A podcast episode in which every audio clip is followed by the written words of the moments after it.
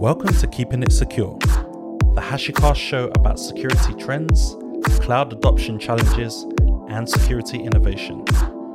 Join your hosts, DevOps Rob and DevOps Adil, as we tackle the complexities of cloud security and industry wide challenges.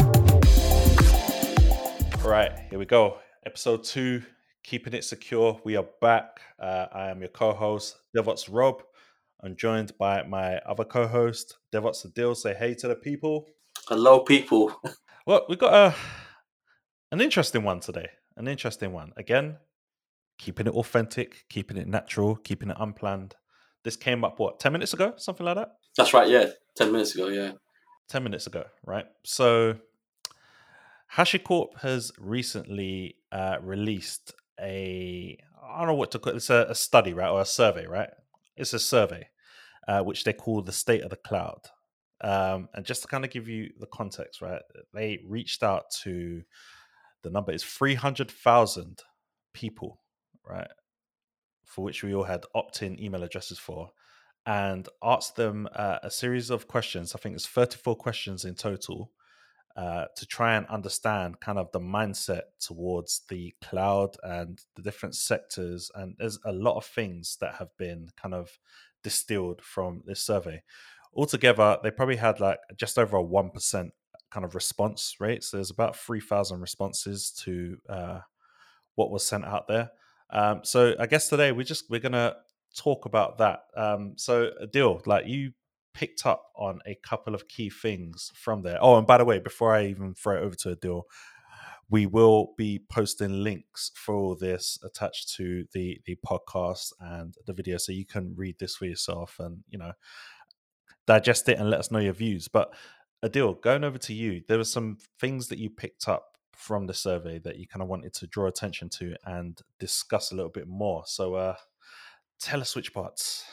Yeah, I, so what it's uh, it's interesting, and, and, and I'm I'm actually super glad that uh, we've we've taken the initiative to, to bring this survey out, uh, send it out, and um, we, we as as I've mentioned before, we're not a platform. We're a platform enabler, and we fit really nicely uh, in that kind of multi-cloud space. Right, HashiCorp fits really nicely there.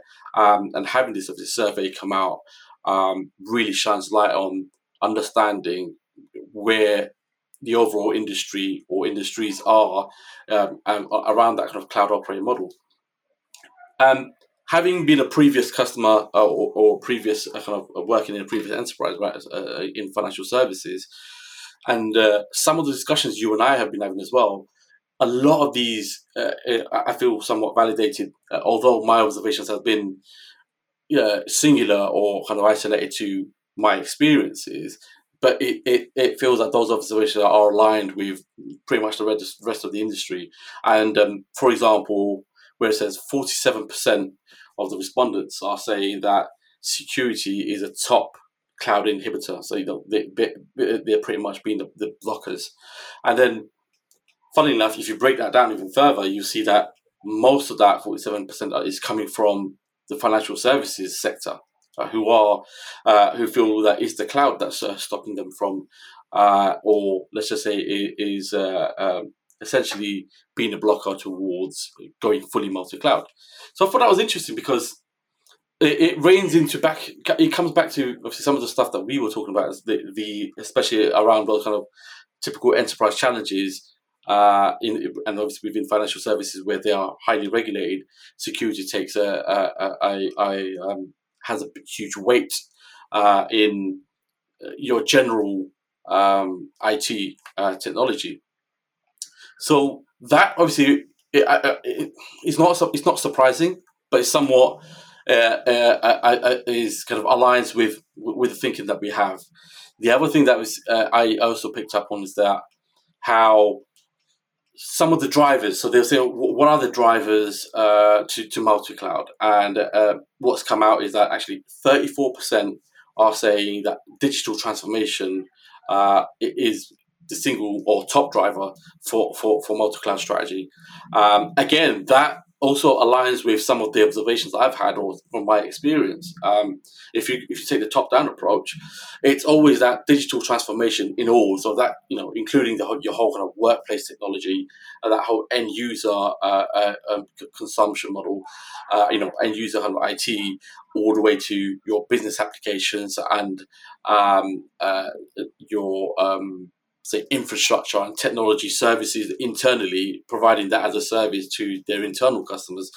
All of that comes under digital transformation, and how that also plays a, a huge role in being multi-cloud. Um, so those are two things that really have, have come out to me, and I feel like it, that report again goes through actually different industries, uh, uh varies in, in, in, different industries, but uh, all in all, these are two things that seems to be pretty much the, the, the top digital transformation being the digital transformation being the top driver, and uh, uh, security being kind of the largest blocker. Um, funnily enough, it also says that in other industries, security was um, uh, an enabler, um, which I felt was uh, quite interesting as well.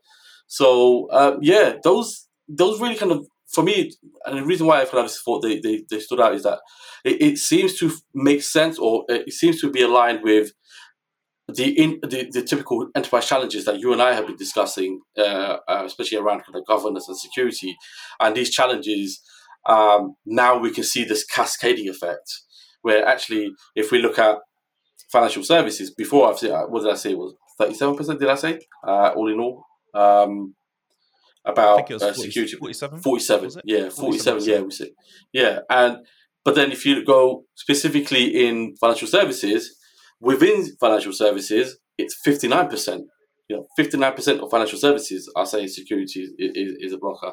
Um, so to see that cascading effect, uh, uh, understanding that actually how much of a um, industry-wide uh, uh, uh, kind of outward ripple effect this is having, uh, and, and if this doesn't, I, I almost feel like it's at this tipping point you know where some things that you you have this kind of boiling point, right? Everything has a, a boiling point. A point you kind of bust, right? At, at, the point where something needs to happen, and I think that in my experience, in, in my in my previous role, where we've seen that at very small scale, as in a single organizational scale, we saw that tipping point, and then we thought, now right, we need to really overhaul and restructure and understand that where security can or should be uh, taking this position within the kind of cloud strategy. And now looking at these percentages uh, and data uh, and industry wide, oh, oh, wait, fair enough, it's only 1% of respondents that's come to us. But that 1% is, is still quite a, a huge number, right? 3,000 respondents would be 3,000 organizations, I would assume. Um, so th- that still gives a good reflection of what it what that it looks like in the industry. Um, and I feel like there will be a tipping point, and at which point there is a, a paradigm shift yet to come for security, just like we had a paradigm shift for IT, as in moving away from manual work to using the likes of Puppet and Ansible, just like we've had this paradigm shift for, for network automation. And all of these paradigm shifts that's happened, say, say, say since the early 2000s or mid 2000s, or even virtualization, for example, from bare metal to virtualization, another paradigm shift. So from early 2000s uh, to date, we've had these paradigm shifts in all of these different parts of the IT stack. What's missing or what the paradigm shift yet to happen is security. And this kind of tells a story, or I feel that, and I may not be in a good position to be able to give that kind of prediction, right? But I'm going to, I'm going to throw it out there. A paradigm shift is going to happen. There will be a paradigm shift yet to happen for security. I think um, so. What we'll do is we'll, we'll, just kind of look at the the the top cloud inhibitors by industry, just to kind of build the patterns and get a more holistic view on what's going on according to our um, our sample size for the survey, which is one percent, right? Which is the uh, the just over three thousand of the three hundred thousand that we asked to participate, right? So the top cloud inhibitors by industry uh, so we have software or services industry, and cost was the, the biggest barrier to entry. Right, um, as Adil has already mentioned, uh, the financial services industry was fifty nine percent are saying security is the biggest barrier to entry. Then we go to public sector, uh, and it's fifty three percent of public sector organizations say lack of skills is the biggest barrier to entry. Now, here's an interesting one which is often overlooked healthcare and biotech. Healthcare and biotech is pretty comparable to financial services in more ways than one. And they are saying that security is the biggest blocker. And they that makes yeah. for 52% of those organizations there, right? Just breaking down the last three industries, we have consumer goods and retail. Uh, again, they're coming back to lack of skills, and that's 51% of them. Entertainment and media, uh, they're putting it down to cost, 60% of that industry. And finally, the telco industry, 53% of them are also saying cost. So I think just from this sample size, I'm already uh, starting to see a pattern here, right? If yeah. you look at those industries, so software services, financial services, public sector, healthcare and biotech, consumer goods and retail, entertainment and media, and telco.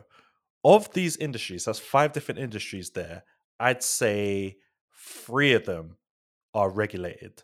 Two of those three are heavily regulated, right? So I know in the mm. UK we we, we have a, a telecommunications industry, and there are regulators around that to make sure that they are not kind of ripping us off and you know there's all sorts of compliance things that they have to adhere to right but i think that's more about controlling the market when you start to think about how the financial services is regulated when you start to think about healthcare and biotech the two are very very similar you know they, they have very strict and stringent controls around you know our our uh, our data our our you know our dna and any any kind of thing about us that they hold is is very very closely guarded, and it has to be because you know if if you break these compliance uh, uh, requirements, well then licenses get revoked, and those licenses effectively put a lot of these companies out of business. It's those licenses that enable them, right?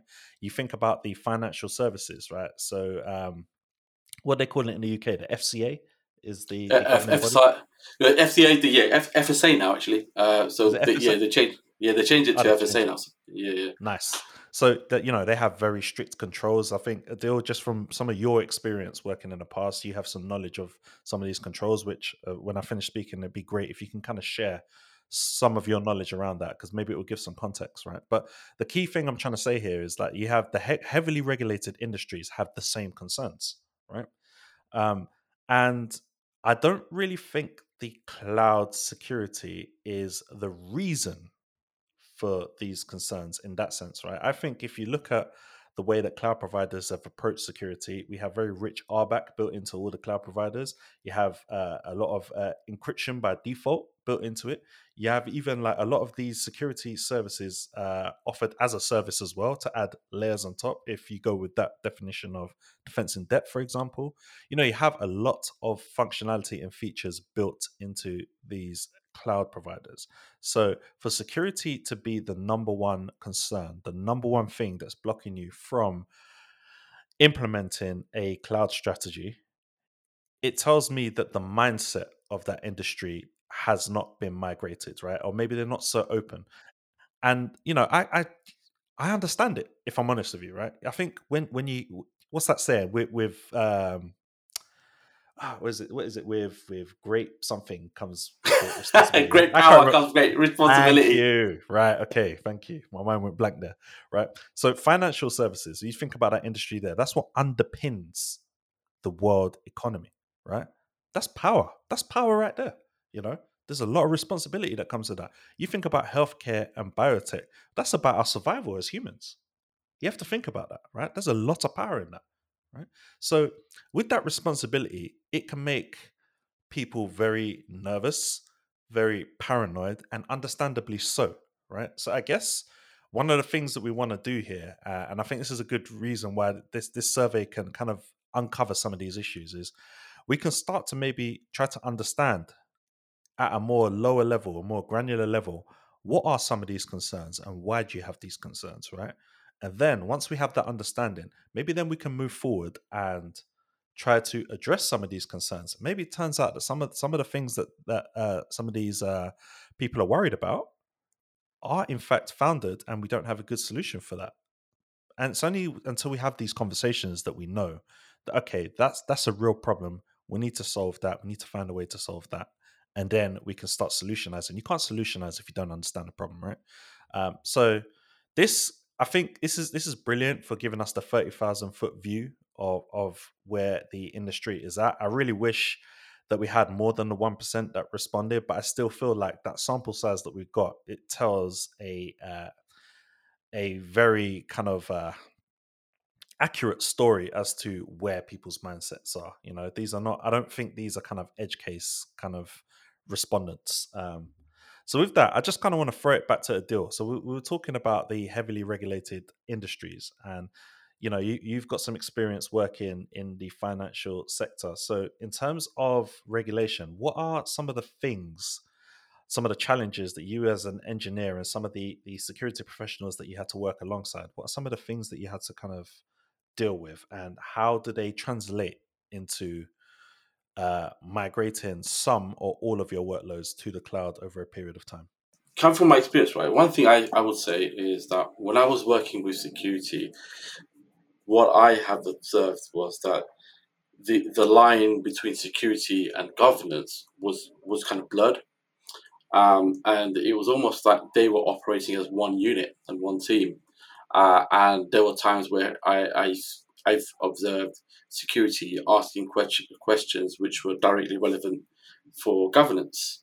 Uh, and the same goes for governance. But I suppose governance kind of overlaps, anyways, right? Governance generally would overlap with security, but security uh, uh, would should if we were to make that distinction, security wouldn't concern themselves with say backup and recovery, rather they would concern themselves with the threat model and the attack vector, etc.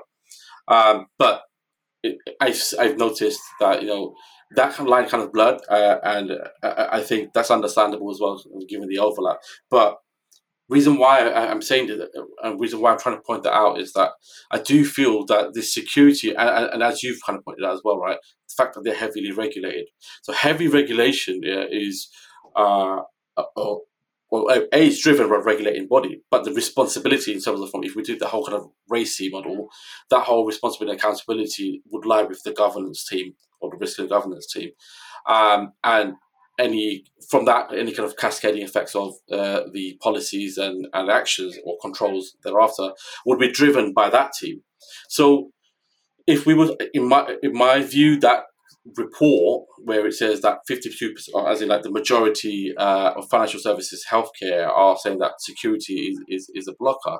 Um, I feel that's security and governance, and, and, and it, it's representing both uh, uh, uh in that context. That's what I feel uh, is uh, really coming out from that, and and this is from my experience with you know working in financial services, that you know the pain I say pain the, the, challenges and the pain points were uh, um, establishing a kind of smooth workflow, uh, or, or, how is it that they can not be a hindrance towards us and moving the workload? And uh, um, they were also kind of the primary stakeholder because obviously prior to that, I've worked in I've worked in telco, I know I've worked in um, uh, even in kind of uh, a, a, startup where it's, financial service, but a startup, right, where security in general uh, has been um, the weight of their the weight of security has been great, uh, uh, and uh, um, or it's been kind of a, a, like an afterthought. Uh, well, even though we, we, we, all know that, that that generally has been the culture, or traditionally has been the culture that security is an afterthought, but that was more profound, you know, uh, in terms of like, okay, we've we've um, the work that I did in, in the banks, for example, right? It, it was always dependent on okay, what would they think, or what's the you know, what's the government? We need to must get governance approval. But if you see even the process that they have, everything's revolved around security and governance, and um, whether they're involved in you know change requests, whether they're, involved in kind of architectural approvals, all of this stuff, it all revolves around that. And um, even the workloads, like you're talking about, so application workload migration, like one of the last, uh, one of the first, or rather, pilot applications that I was involved in migrating in my last role um, was a um, FCA PRA uh, regulated application, and it needs so it had to go as far as where actually they needed even direct intervention from PRA, uh, uh, uh PRA and FCA regulated bodies uh, for them to approve. Okay, what you've got there uh, ticks all the you know check boxes and uh, we approve for this application. So at that point, it's no longer it's not just a, the bank itself in its entirety that's regulated, that application in, in itself is has a separate regulation around it, and um, it, so at that point, everything that security and um, governance will do is to meet those requirements and conditions um, that FCA would do when they come in and do those checks, and at which point say, "Hey, yeah, you're good to go." And then there's a whole kind of celebration and like basically say, "Okay, now we can kind of uh, move our uh, production workloads uh, and, uh, into uh, the cloud uh, on that same environment." So, I think what I'm trying, what I was trying to say is that you're 100% spot on, right? And uh, with that pattern that we're seeing as security being a blocker, is uh, it's all because of that, that higher regulation. And, and and true, you're right, is that the impact is you know is is, is devastating. Uh, and I would say public sector is there as well, even though the public sector is showing that you know its lack of skills, right? Uh, but the public sector would uh, also going to go through those kind of regulations and um, although I haven't worked in public sector, I, I have former colleagues and and um, friends who do work in public sector, and, anecdotally, um, they uh, the the workflow or the blockers are so severe that as in like some of the projects that we've done in two quarters it, it's it, it's quite normal uh, in public sector to go to you know stretch to two years uh, and, and and most of it is due to those governance model or, or approvals, uh, approval flows. Uh, that's what uh, is blocking them. But um, again, at the same time, I wouldn't be surprised at the, the lack of skill sets there, and and I, I, reckon that's to do with kind of um, public sector pay and uh, uh, and also kind of the flexibility of trying to get um, the contractor workforce. There's probably obviously there's a, a numerous things there, but but for sure. Um, the, the lack of skills would have an effect. I if anything, I am surprised though that the lack of skills was the number one blocker for public sector. I still would have thought security would be that number one blocker. The last time I worked, you know, let me even just quickly check my LinkedIn because my memory is hazy these days, right? The last time I worked in financial services was in 2013, right? In 2013, I worked for what was at the time the fourth largest hedge fund in the world, right? And my role there was around identity and access management, right? It's quite low level, uh, to the ground, just managing the identities. And it was very heavily regulated, that industry. And then internally, the way that compliance and governance would would scrutinize everything was very, very thorough. Um, so my experience isn't anywhere near as recent as yours. You know, I'm approaching uh, nine, ten years or something like that, right? Since since I worked in that sector there, um, and I guess the experience that that we have is from the the industry itself, but maybe not from the regulators, right? So I think a key question here is as as a, a, company operating within the industry, there are regulations that you have to abide by, right? You have to comply with, you have to be able to evidence, right? But are these regulations actually up to date, right? Do they consider um, the evolution of computing, the evolution of cloud, right?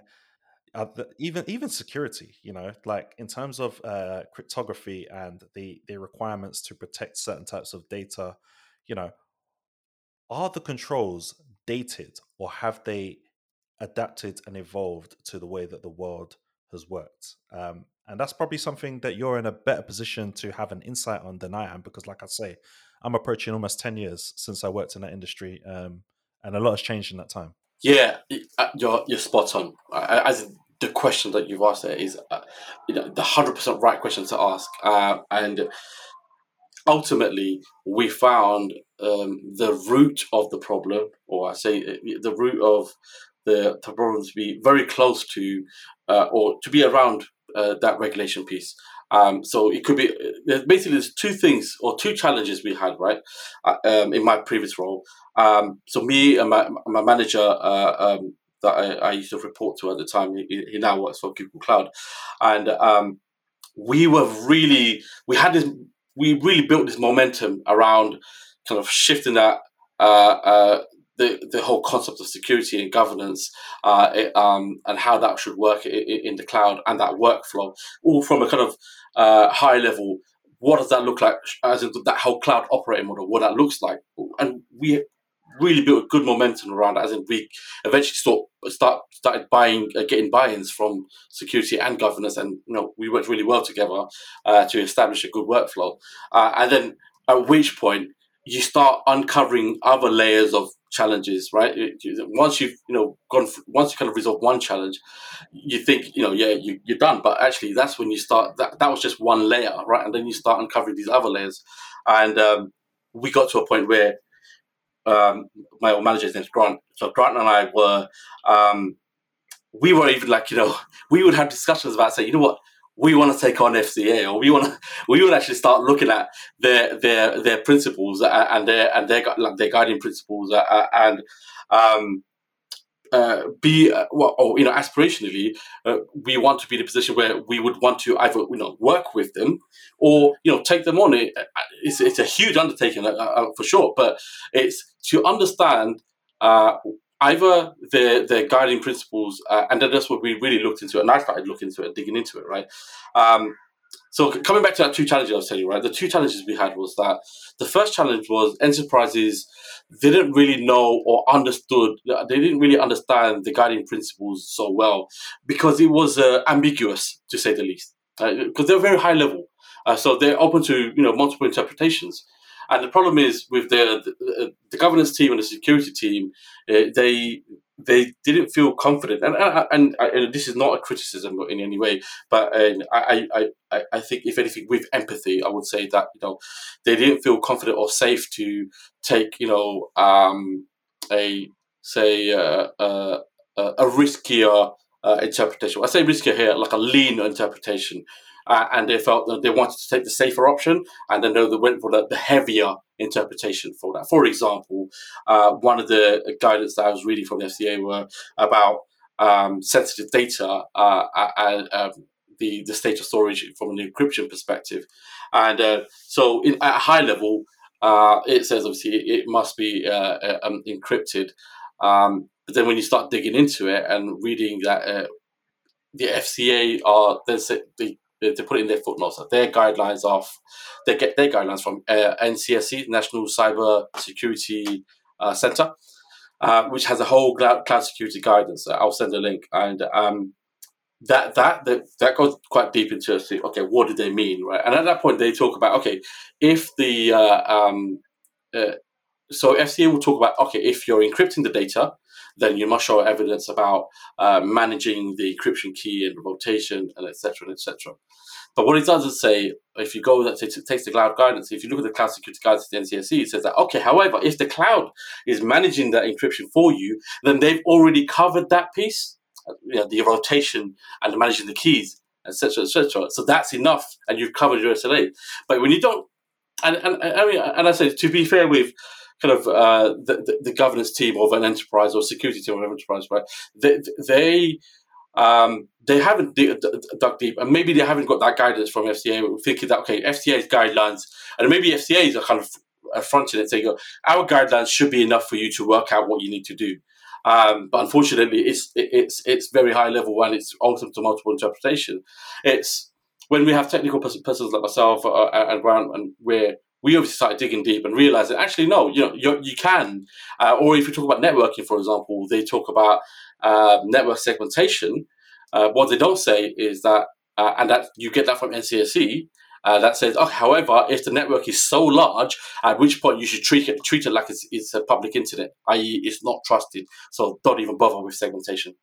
So it's it, it, it's come back to my experience with regulation. Yes, there are problems with regulations um, in the sense that I do feel that there is they have made massive effort in updating their uh, their their regulations in the sense that so NCSC National Cybersecurity uh, Center they've definitely made massive uh, um, uh, changes and massive efforts around making those and I, and from what I understand uh, they're also advocating they're going from town you know town to town center to center uh, department to department advocating all of this, obviously within public sector. So um, GDS, the Government Digital Service, uh, are, are, kind of responsible for really uh, do the whole technology over, overhaul, turning know, towards more cloud native for each of these different uh, public departments.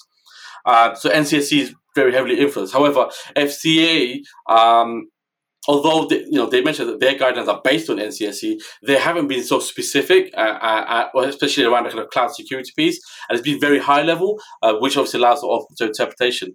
And uh, so we, although we've you know we're confident by reading NCSC guidelines that yeah we can go with the lean approach, and we're confident that we'll get we'll have those uh, regulatory compliant.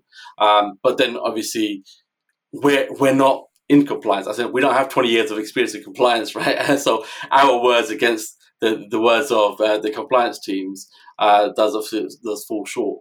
Um, but it, all in all, the, I think in summary, uh, what I'm saying is that there is um, definitely a need uh, uh, from F, from the regulating uh, from the regulating bodies, maybe to make it more friendly, kind of enterprise friendly, but to be more specific around the cloud security guidelines.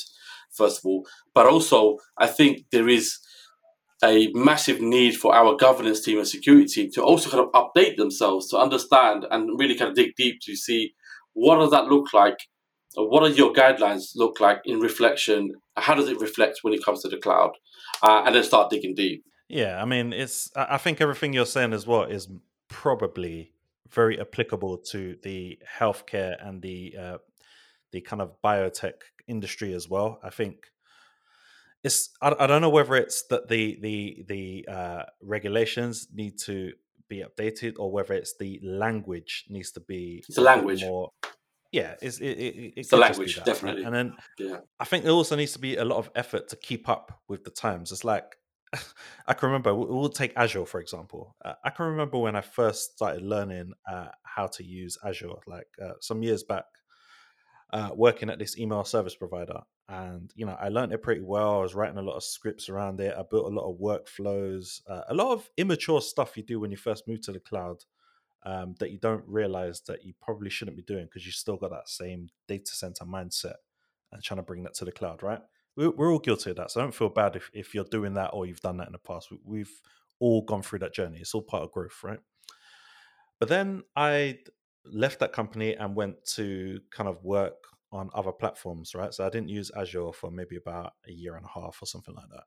And then when I came back to Azure, everything was different, like so different, right? So I was like, wow, what happens to this? What happens to that? And oh, they're calling it this now. Ah, and they've changed the way that this works under the hood. So, you know, all the scripts that I had before that were working perfectly, well, they don't work anymore, right? Mm-hmm. Um, so I think it, it's it's a challenge to keep up with the cloud providers. It feels like every every two weeks uh, with Azure, for example, something new comes out or something existing changes, right? Um, and with that, if how it how it works under the hood is going to change, then the interpretation that you mentioned of some of these regulations now where you might have been in compliance, maybe you're not so compliant anymore, right? Um, and I think that's that's a really difficult challenge, not just for the regulators, but for the industry as well. How do you keep up with the technological changes to make sure that your implementations are compliant? Equally, how do the regulators keep up with the language that they're putting out to make sure that actually it's um, you know it's it's still relevant to the way that clouds are operating and there will always be patterns right um, a- across the clouds you know when once you learn how to use a cloud that it's, it's a similar kind of approach and methodology when you go to any cloud which is why um, there's a certain part of the report that that's kind of interesting to me right uh, and it's uh, what are the most significant challenges hindering your ability to operationalize multi cloud? And this question allows the participants to select uh, up to three answers. And funnily enough, the number one reason that prevents people from operationalizing in a multi cloud fashion is skills shortages, right? And and the reason why I find that interesting is, you know, I I often get this question. I, I talk to a lot of a lot of people. I, I, maybe you can call it mentoring. I talk to a lot of people who are um, just making their first steps in, in their journey of becoming a software engineer or a DevOps engineer or whatever it is, right? And a lot of them say to me, "What's the best cloud?" and which is the best cloud to learn, right? And I, I find that question funny because it's like when you say to someone who wants to be a software engineer, what's the best programming language? In reality, like when you talk about clouds, it's like potato, potato, right? They all pretty much do the same things, right? Um, you know, they all provide compute as a service. They all give you uh, things like um, cryptography as a service is, is, is a new kind of wave. They all have uh, some kind of identity and access management built in. There's they offer pretty much everything, right? So all you have to kind of learn is it's like learning syntax, right? If you understand when you're programming just how applications work, how you, ha- you have things like a database and how it writes to a database and things like encrypting data in transit, and you understand the mechanics of flow and how to catch errors, error handling, you understand these things here. As for implementing that, that's just syntax. You know, syntax anyone can learn, right? So when you think about the cloud, like Azure, for example, they, they have virtual machines. Now, how is a virtual machine made up in Azure? Well, you have uh, the virtual machine itself, you have network interface cards, which you attach to the virtual machine, and you have disks, right? So you can kind of take your on premise knowledge of how you built a server, right? You, you buy a server, and when you buy that server, you would have so many NICs that, that you've you've bought along with it. You you buy a storage or whatever it is, and you can think about it in that kind of approach, right? When you go to uh, AWS, they they do things a little bit differently, but ultimately every VM is going to have a network interface card. It's going to have at least one disk, right? If you want more, you can you can add these things. You can attach it to it, and the same in GCP. It's potato potato, right? You just need to just kind of take your knowledge and uh, realize it's transferable knowledge when it comes to other clouds, right? So I find it really interesting that skills shortages is uh, is 57% of people said it's the number one thing hindering their ability to operationalize multi-cloud. The other one that's interesting that really fits into the HashiCorp ethos, and it's the reason why I'm a big fan of HashiCorp, right, is inconsistent workflows across cloud environments, right? Now, I went to this workshop some years ago, um, hosted by Microsoft in. Um, they've got like this tech center they have in London, right? And there was a gentleman there. I really wish I could remember his name because he said something that that just I, I would never forget it. Right? He talks about the true meaning of hybrid cloud, right? And he said a lot of people think that they have hybrid cloud, that they don't they have some workloads in the data center and they have other workloads in the cloud, right? And maybe in Azure, for example. And he's saying, but the thing is, you don't really have hybrid cloud if the process to managing these things is completely different. If you need a separate set of skills to manage what's on prem versus what's in the cloud, then you're not hybrid, right? So that's when, and, and the point he was making is, uh, uh, I think Azure had this. Um, I can't remember what they call it now, but it's like a hybrid solution where you pretty much host uh, your own Azure in your own data center, and it's plumbed directly to Azure. I can't remember what they call it now. Um, and basically, the same way that you manage in Azure will be the same way you manage on prem, right? You basically provision compute on your actual infrastructure using this kind of Azure solution, right? And that is true hybrid. And I totally agree with that, right? Which is why when you look at um, inconsistent workflows across cloud environments, you think about things like Terraform, for example. If you want to provision infrastructure, it's the same workflow. Syntax is a little bit different, you know. You have to speak AWS language in Terraform, right? If you wanna if you wanna provision in AWS. Same for Azure, same for GCP. You have to speak those languages, but you're still expressing yourself in Terraform, right? So it's still a consistent workflow. You you just write some HCL.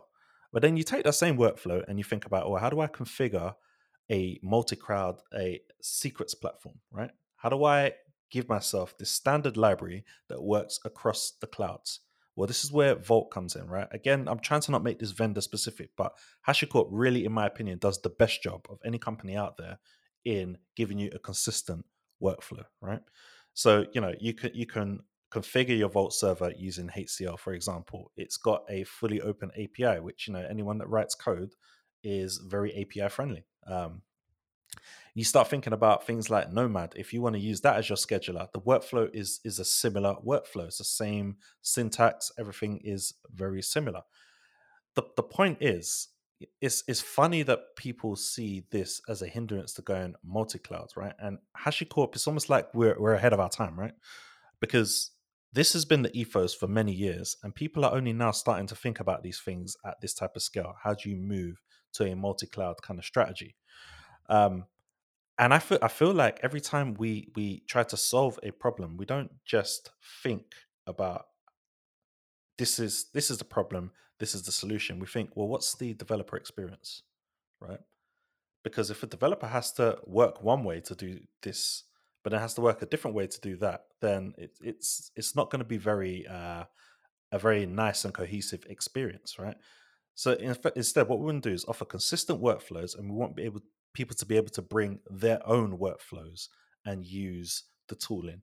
And that mindset is, I think, what what more companies need to kind of take on board and, and think about. It, it really is the way to solve some of these challenges because you know we're talking about some some big day two problems here at the end of the day and you can't solve them in a way that's specific to a single platform that's not the way to go right what we need to do is take that specific platform's use cases and needs into account and build holistic solutions right um, so i think i'm going to throw it back to you because i feel like i've been going on quite a while but just looking at this report it's very insightful there's a lot to unpack here the thing is I, I, I, again I, i'm to i don't have i can't back it up with data here but i feel like the lack of skills or lack of shortage, right? That's I, I think is incorrect in the sense that you're asking, as in, I would say, they're thinking it wrong in the sense because you're you're looking for a unicorn when it comes to the, we're talking about multi-cloud challenges here, right? You're expecting um, someone to have uh, expert skill sets in all three clouds. Yes, you're right. Fundamentally, in principle, right, all three of them have the same fundamental. Uh, um, same, same, same fundamentals uh, and the same principles. Right? That you know, the the cloud has um, elevated uh, uh, the the concept, or sh- really kind of shifted the stack from being compute to now, be, you know, a bit beyond. And we're now actually we instead of talking IP, we're talking about identity. All of this stuff, right? All, all three clouds, or you know, even beyond more clouds, they're all following those same principles. So that bit's okay. But then when you're the expect so there's a number of different like you said there's a number of different challenges in so many different layers when it comes to multi-cloud now terraform addresses only one of those, right? Is that piece of that, like you said, that consistent workflow, the consistent kind of interface towards multiple clouds, and that's great. Uh, it, it, it, does that. Where we fall short, and I've seen this, you know, with my with my experience uh, um, in, in, my previous role, is that we then, when it comes to cloud architecture, each cloud has their own uh, opinionated way, and they've designed their their each of their products to be such that you know if you try to try apply a no, there's a difference between consistent workflow and consistent architecture. You, you can't get uh, either. Uh, you know, consistent workflow is definite. It's okay to have inconsistent architecture, as it like i.e. is consistent to the cloud, uh, or because you want to take uh, advantage of the, the the native products and being native to that cloud. It's okay as long as, like we like you said, we're consistent in delivering the use cases. And coming back to the previous part where we talked about kind of regulations and stuff, right? In essence, one of the things when I was looking at uh, regulations and all that, when I went quite deep into it, one thing I understood, you know, whether it's FCA or NCSC, right, it's all about the data. And it's all about PII data, if anything. When it comes to regulation, it's all about the PII data. Now, come back to say multi-cloud and okay, how do, when it comes to security in the multi-cloud, or even you know, and once we talk about all the other challenges, right? Understand is two, like you said, you've mentioned one, of them, which is the developer experience, right? The second is the, the, the security of that data, the security of PII data. If these are two things, in principle, would need to be consistent in how you are protecting it. For example, you know, one of the things would be that, okay, we will deal with uh, um, encryption of the data at the application level, maybe using Vault Transit as an example, right? So we're now consistent in, in that we will uh, enable access to that data using the cloud native IAM, um, uh, uh, so native to each of the clouds, uh, which is, yeah, fair enough, they're different, but that's because the, the data is also stored in the different clouds, right? Um, but maybe we will centralize that workflow using the combination of Terraform and Vault, right? So it's understanding where consistency makes sense yeah, and where it doesn't make sense. We need to, and this is where I feel the problem is, right? Is that everyone it, Terraform is pretty much becoming ubiquitous, right? Even, you know, a lot of people are not using CloudFormation in favor of Terraform. Packer slowly is gaining traction there as well uh, um, in, in, that space, you know, when it comes to kind of multi-cloud, and that's great. But let's not translate that to then say, oh, that means now we're going to have to use the lowest common denominator. We're going to use VMs everywhere on all three clouds because we want consistent uh, architecture as well. You fall short here, and, and I'll tell you why biggest biggest example. So I, I worked at I worked on AWS. Uh, you know, in my kind of the last the role before my last, uh, where I worked on AWS, and that was my kind of first exposure to cloud. So all I knew was AWS at the time. So then when I came to my last role and I worked on G- GCP, uh, at first you know it was confusing, and I and I thought that. Um, it was falling short. I think it wasn't mature enough. I put it down to that the the, the, the inconsistent designs were down to maturity. What I what I didn't what I afterwards realized was that actually it's far more superior, given that they had more chance to take what's been lessons learned from AWS and actually build it from the ground up. And they've taken it up to another level. Let's example is VPC. In AWS, VPCs are limited to regions, as in the scope of that VPC, and the, is limited to a region. Um, and um, not just that, the pattern that we see, uh, even in GCP or wherever, the pattern that we see with enterprises that they're treating VPC as if it's a LAN. Uh, so there will be like a non-production VPC, there will be a production VPC, and even per application. And then in AWS, you, you, are somewhat forced to do so because if you're dividing your AWS accounts to be each team has their own account, at which point, you know, by default, each team has their own VPC, and then you have all these VPC period. Go to Google, Google Cloud, right? Each each team can have their own GCP billing project, right? But they can all attach to a single shared VPC, and that VPC is not limited to the region; is is to the whole well uh, globally.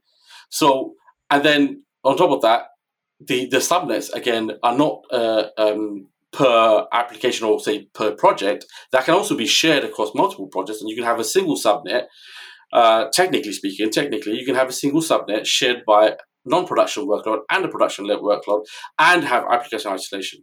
The thing is, you can't do that in AWS. So if you wanted to try consistent architecture, then you fall short because then you can't take advantage of some of those innovations that other clouds ha- have come out with. Uh, so in essence, really what you want to do is that in principle, where you want to be consistent is that, okay, we want to have application isolation. And that's the consistent uh, principal objective, regardless of the cloud. In Google Cloud, I will achieve that through single, uh, say, for example, single VPC, a single subnet, and then have them service account to service account. In, in AWS, okay, fair enough, multiple VPCs, but we can span the subnet and then have them isolated with security groups. So we can have, say, a DB tier and a web tier on the same subnet, but the security groups will uh, isolate them from talking to each other right? So the interpretation would be different. Some people may think, oh, there's a sprawl here, as in like, oh, how am I going to manage all of that? Well, this is the thing. We're not looking for unicorns, right? Rather, when we comes to these low level, I, I say low level here, but uh, at the point where it needs to manifest. So there's a difference between cloud architect and platform architect. The cloud architect would be your consistent guy who, in principle, understands like, look, in principle, this is what we need to achieve. We need to achieve, you know, data protection. We need to achieve data isolation. And we need to achieve application workload isolation. Um, and then they would work along with your different plat- uh, platform platform architects to say, okay, you know, let's try and achieve that, you know, natively. So you GCP platform architect, you know, come out with the native way of doing so you AWS Cloud Architect, Cloud Platform Architect, come out with a native way of doing so. Obviously, at which point there may be a, a next set of follow-on set of challenges, maybe around the networking. But that's another challenge, right? The, the which the, the networking piece is a, is a, is a huge challenge, uh, which I think many people are underestimating when it comes to multi-cloud, and we'll get to that. Um, coming back to obviously when you're asking me about this whole consistency and inconsistency, this is key, and I think the lack of skills or shortages here is because we're looking for the wrong type of people. Uh, and I feel uh, that what's come out of it is, is in, in reality, it's not true that there's a lack of skills. Rather, in reality, is that we're, what we're searching for doesn't exist. That's my take. Yeah, I mean, we're, we're coming to time now, so I'll just kind of latch onto that. And that's exactly what I mean about the skills are transferable. if you understand how something works, you, you can take that that same mindset and translate it to another cloud. But it doesn't mean that it's going to be like for like. What you need to do is you need to look at each cloud provider's uh, best practices. So, like AWS has the what's it called, the well architected framework or something like that. Yeah, that's right. Yeah, well architected framework. There you go. Uh, so, whatever they're saying in there, that is their recommended patterns for usage of their services, right? And you should absolutely take advantage of that when you're operating in that. But don't take your learnings from that and say, well, if that's how they're doing it, we should do this in Azure. Just understand the fundamentals of how things work in AWS, right? And what are and they then, trying to achieve? Exactly. And then take that knowledge. And when you move into another cloud, just say, okay, this is how it works on AWS. How does it work here? At the, end, at the end of the day, this is the goal, right? How do I achieve that goal using this set of technology? 100%. Right? And that is very transferable in my opinion right? In terms 100%. of the, the, the, detail of implementation yeah maybe you want someone that has a bit more experience with a specific set of tools or something like that but you know you get to that at the end of the day. And it's it's like how many times do you get a recruiter reach out to you about a role and then you know you say all right give me the job description and when you see the job description you, you they're listing out all these things that you should have and dude they, they want a whole IT department yeah, yeah. You know? and I'm like, you, you're never going to get that. You, like, you, you might, maybe one person is like a, a jack of all and, and master of none, but ultimately, what, are you shooting yourself in the foot in the long term? Probably, you know, probably. And I think we just kind of need to think about these things here.